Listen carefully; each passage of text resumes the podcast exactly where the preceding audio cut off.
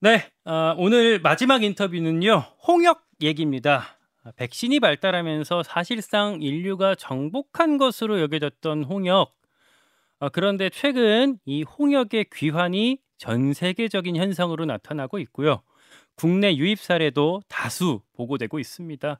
문제는 이게 전파 속도가 워낙 빠르다는 건데 설 연휴를 앞두고 있기 때문에 걱정하지 않을 수가 없겠습니다. 지금 어떤 상황인지 그리고 어떻게 예방할 수 있는지 전문가와 함께 점검해 보죠. 한림대 강남 한림대 강남성심병원 감염내과 이재갑 교수 연결합니다. 교수님 나와 계시죠? 예, 안녕하세요. 오랜만이에요. 아, 예, 그러네요. 아, 마냥 또 우리가 웃으면서 이렇게 안부 인사만 건넬 수가 없는 게 홍역이 뭐 되게 심각하다. 특히 유럽을 중심으로 유행하고 있다라는 얘기가 들려서 예, 예. 얼마나 심각한 겁니까?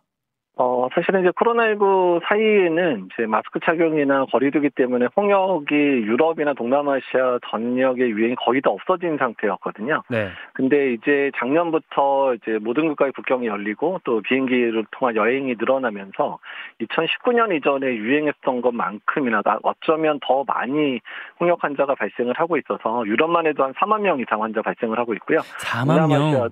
예, 예. 네. 동남아시아도 엄청난 숫자로 환자가 계속 발생하고 있어서 여행을 우리나라가 특히 뭐 자주 여행을 가는 지역에서 홍역이 유행을 하다 보니까 좀 네. 걱정이 되고 미국에서도 홍역 환자 발생이 증가를 하고 있습니다. 음, 우리나라에서 사실 홍역은 사실상 뭐 사라졌다 뭐 이런 평가를 받았었던 병으로 기억하는데 그래서 크게 네. 걱정했던 네. 병 중에 하나는 아니었잖아요. 예, 그렇습니다. 우리나라는 이제 2001년, 2002년에 홍역 유행이 아주 심각하게 있었거든요. 몇만 명 이상 발생을 했었고, 그때 이후에 홍역 접종이 이전에 이제 1회 접종이었던 거를 이제 2회 접종으로 늘리고 나서 그 이후에 홍역 환자가 줄어서 2014년에는 홍역 청정 국가라고 WHO에서 지정을 받기도 했거든요. 네. 그래서 국내 자생의 유행은 지금도 뭐 거의 없는 상황이고 대부분은 해외 여행 이후에 감염돼서 돌아오신 분들 통해서 병원에서라든지 아니면 아이들이 있는 시설 같은 데서 집단 발병하는 수준 정도로 발생을 해서 최근 들어서도 이제 400명 이상, 그래서 500명 이상 발생했던 적은 없고요. 대부분 1년에 100명 미만으로 발생을 하고 있습니다. 음, 그, 그러, 아무튼 그러다가 작년에 한 8명, 그리고 네. 올해가 지금 현재까지 1명, 홍역이 네. 국내에서 발견됐다라고 전해지고 있는데 네. 이 어떤 이 국내 발병한 환자들은 다 어떤 경로나 이런 것들이 다 추적이 충분히 되고 있는 겁니까? 예, 일단 우리나라 역학에서 워낙에 잘하는 거 아시는 것처럼 네. 한번 발병하게 되면 어디서 이제 유행이 들어왔는지 모니터링이 되고 있고요.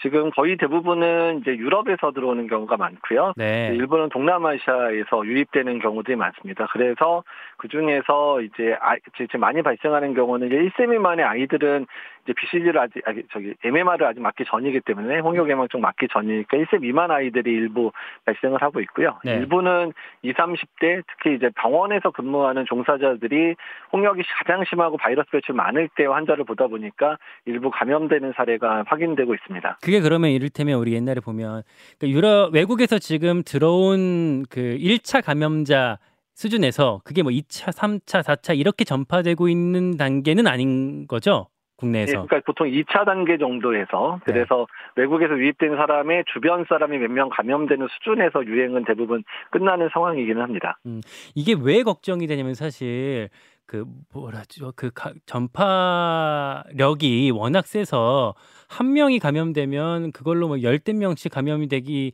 마련이다 이렇게 좀 정리가 됐던 것 같던데 아직 네. 우리나라에 들어왔을 때는 2차 이후로까지 퍼지지는 않는 상황. 이군요. 예, 예, 그렇습니다. 일단은 이제 그냥 특정 장소에서 일부 유행이 되는 상황이기는 하지만 이게 지역사회로 확산된 적은 아직까지는 없는 상황이어가지고요. 일단 국내는 관리가 잘 되고 있다라고 음. 보시면 되겠고요. 그 이유는 국내에서 이제 영유아에서의 이제 그 MMR 예방 접종 1차가 10에서 15개월이고요. 네. 그다음에 2차가 4에서 6세인데 2차 접종까지 완료한 인구가 98%를 넘습니다. 그래서 네. 전 세계적으로 가장 높은 국가고요. 그다음에 홍역 같은 경우에 전파력이 높다 보니까 감염 재생산 수가 한 12에서 18, 한 명이 12에서 18명을 감염을 시킬 수 있는데 네. 전 국민의 적어도 94% 이상이 항체를 제대로 가지고 있으면 유행이 잦아든다고 돼 있는데 우리나라는 아까 말씀드린 대로 98% 이상 예방 접종을 하기 때문에 어떻든 광범위한 유행이 국내에서 있을 가능성은 아직은 높지 않다 이렇게 생각을 하고 있습니다. 홍역이 어떤 질병인지 좀 간단하게 짚고 넘어가야 이해하기가 더 좋을 것 같은데 지금 어느 정도 말씀 주시긴 했지만요. 네. 홍역에 걸리게 되면 어떤 증상이 나타나죠? 예, 홍역은 초반에는 이제 열이 나고 호흡기 증상이 나타납니다. 뭐 콧물이 나거나 뭐 목이 아프거나 이제 이런 증상으로 시작이 되고 거기까지는 그럼- 감기랑 거의 비- 비슷하다고 예, 보면 되겠네요. 사실, 예, 그래서 이제 이게 문제인데 3, 4일이 지나야 이제 발진이 나기 시작을 하거든요. 발진. 그래서 발진이 나야지 이제 아 이게 홍역이구나 이렇게 생각이 되는데 네. 전파는 열이 날 때부터 전파가 되기 시작합니다. 어. 그러니까 초기에 이제 감기인 줄 알고 지냈는데 그때 이미 다른 사람들 전파시킬 수가 있고 네. 발진이 나면 아 이제 홍역이구나 그래서 그때부터 격리가 되는 상황이다 보니까 이래서 더 전파를 막기도 어려운 상황이고 또 이게 전파 경로가 공기 매개로 전파되는 형태를 가지고 있어서 심지어 환자가 있었던 공간에서 환자가 어- 지나가더라도 어, 다른 데로 가더라도 그 안에 1시간에서 2시간 사이에 있는 사람들도 감염될 수 있다고 하는 전파력을 가지고 있거든요. 그러니까 우리 예전에 코로나19처럼 비말을 통한 감염이 아니라 그냥 네, 공기 중으로 고- 그냥 그 같은 공간에 있던 것만으로도 충분히 감염이 될 수 있는 질병이군요. 네, 그래서 공기 사이로 계속 날아다니면서 심지어 환자가 없어지더라도 한두 시간 동안은 공기 사이에서 흘러다니면서 감염을 시킬 수 있다라고 알려져 있어서 어. 그래서 전파력 있어서는 뭐 다, 타의 어떤 바이러스보다도 비교할 수 없는 전파력을 가지고 있습니다. 감기랑 가장 큰 그 구별법이 어떤 게 있습니까?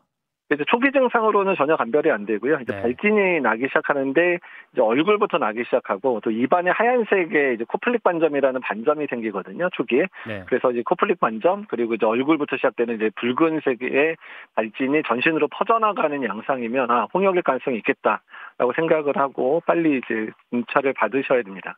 이게 어, 아까 말씀 주셨던 게 한 94%인가 98%인가요? 우리 국민의 상당수가 이미 저 예방 접종 을 맞았다고 하셨잖아요. 예, 98% 정도 아이들이 예방종 잘하고 있죠. 예. 음, 이게 뭐 그 우리 예전에 불주사라고 하죠. 그 예, 예. 이큰 자국이 남는 그 주사가 이, 이 홍역 예방 주사인가요? 아 아니고요. 이게 아마 잘못된 오해인데 네. 이제 불주사라고 했던 거는 이제 BCG라 그래서 결핵 예방 접종이거든요. 아, 네. 그래서 이제 근데 그것도 불주사가 이제 왜 불주사냐면 아마 좀 40대 넘으신 분은 기억할 텐데 초등학교 시절에 양호 선생님 보건교사 선생님이 그 알콜 램프를 가지고 와서 주사기 바늘을 이렇게 계속 달구면서 접종을 해서 불주사라고 알려져 있기는 한데요. 네. 근데 이제 이게 그 당시에 이제 주사 일회용 주사기가 부족해가지고 그렇게 접종을 했었던 거라서 네. 예 어쨌든 또 불주사는 BCG고 MMR하고는 전혀 상관이 없습니다.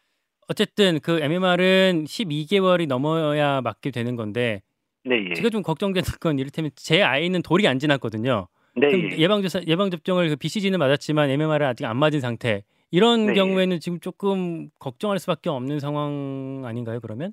예, 그래서 사실 이제 MMR 예방 접종이 10에서 15개월인 이유는 이제 아이들이 생백신인 이유도 있고 그다음에 엄마한테서 아이들이 홍역에 대한 항체를 받게 되면 그게 6개월에서 12개월까지 이제 엄 이제 그 홍역을 막아주는 역할을 하기는 하는데 네. 그 항체가 남아 있으면 홍역 예방 접종 효과가 떨어집니다. 그래서 엄마한테서 받은 홍역 항체가 없어지는 시점에 접종을 하다 보니까 12에서 15개월에 이제 접종을 하게 되고 그러다 보니까 이제 엄마의 항체가 많이 떨어지는 6에서 12개월의 아이들이 이제 홍역에 걸릴 확률이 높아서 만약에 국내 홍역이 유행하는 상황이 돼버리면 가속 접종이라 그래서 네. 홍역 예방 접종을 6개월에서 12개월로 당겨서 접종할 때도 일부 있기는 있습니다. 근데 다만 음. 그렇게 접종한 아이는 12에서 15개월에 또 접종을 해야 되긴 합니다. 음, 일부 항체가 남아 있긴 하군요. 예, 엄마 엄마의 항체가 이제 넘겨받아 남는데 그게 이제 없어지는 시기가 애들마다 다르니까 거의 대부분의 아이들이 항체가 없어지는 12개월에서 15개월에 접종을 하게 하거든요. 음, 지금 말씀하셨던 어떤 조기 접종 이런 게 검토가 되고 있, 있습니까?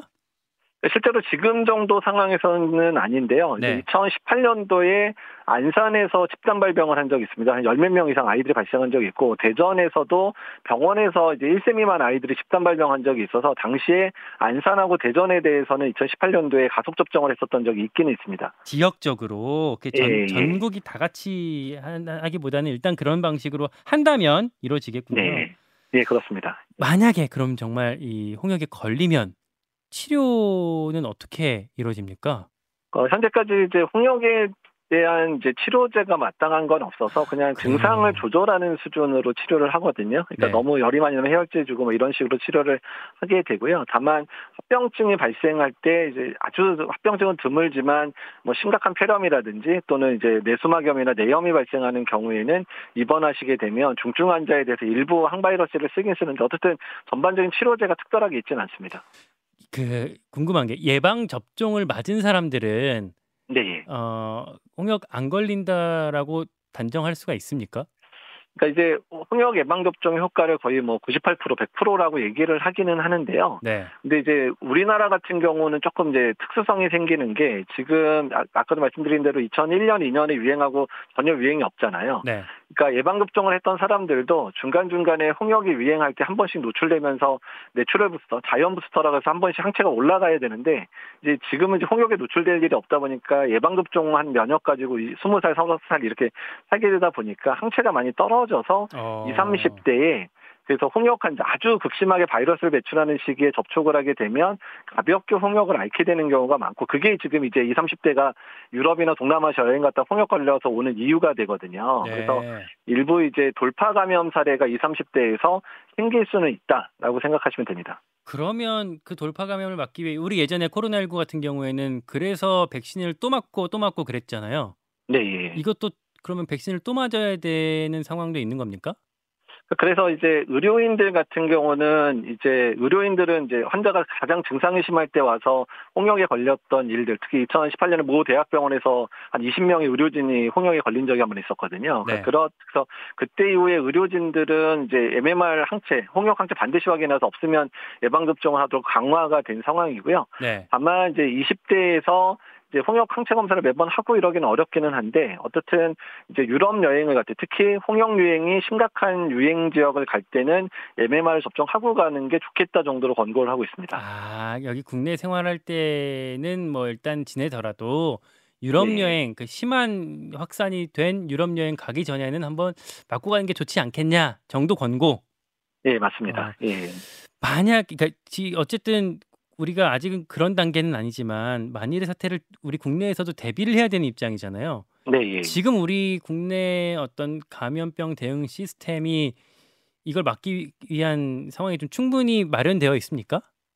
일단은 이제 말씀드린 대로 홍역이 발진이 나기 시작을 해야지 이제 그 확인이 되긴 하는데 게다가 MMR을 접종했던 사람이 걸리는 경우는 증상도 되게 경미하게 나타나서 발진도 심하지 않거든요. 그래서 네. 어떻든 해외 여행 이후에 열이 나고 그리고 발진이 나기 시작을 하면 제일 먼저 어떤 홍역이나 또 여러 가지 감염성 질환 생각하고 바로 병원에서 진찰을 받아주시는 게 매우 중요하고요. 네. 그 이후에 뭐 신고가 되고 역학조사하고 이런 부분들은 뭐 우리나라 워낙에 잘하니까 그 이후는 걱정할 게 없는데 환자분이 의심해서 병원 가고 또 의사 선생님이 홍역을 의심해서 검사를 해주셔야 이 부분이 해결이 될 수 있는 부분이기는 합니다. 개인 수칙이 지금 중요한 상황이라는 말씀이신 거죠? 네, 그렇습니다. 예. 그 그러니까 이 인터뷰 이 질문을 특히 더 드릴 수밖에 없는 이유가 이번 주에 이제 설 명절 연휴가 시작되잖아요. 네, 예. 그래서 이동량이 많을 수밖에 없고 그 과정에서 혹시 뭐 전파가 이어지는 것 아니냐 이런 걱정이 있는 건데 이 네. 이동과 관련한 어떤 개인의 대비가 필요한 부분도 있습니까? 일단은 이제 해외 여행을 가시는 분들, 그래서 요새 이제 설 연휴에 해외 여행 많이 가시잖아요. 해외 여행, 네. 또 지금 이제 외국에서 걸리는 호발 연령들이 이제 중고등학생부터 20, 30대가 홍역에 노출되고 그래서 감염되고 다시 들어와서 학교에서 다른 아이들한테 옮기거나 또는 병원 내에서 옮기는 경우들이 계속 보고가 되고 있는 상황이라서 그래서 국가별로 홍역 발생이 많은 국가들을 여행하는 경우 특히 또 사람이 많은 데를 가는 경우 있잖아요. 뭐 콘서트라든지 뭐 이런 공연 같은 거를 보기 위해서 가는 경우는 네. 일단은 예방접종을 좀 생각해 주시는 게 좋을 것 같습니다. 네, 알겠습니다. 어, 홍역 더 커지지 않을 수 있도록 어, 잘 대비가 되었으면 좋겠습니다. 말씀 잘, 말씀 잘 들었습니다. 네, 감사합니다. 네, 한림대 강남성심병원 이재갑 교수였습니다.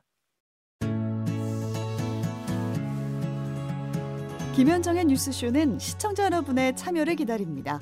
구독과 좋아요, 댓글 잊지 않으셨죠?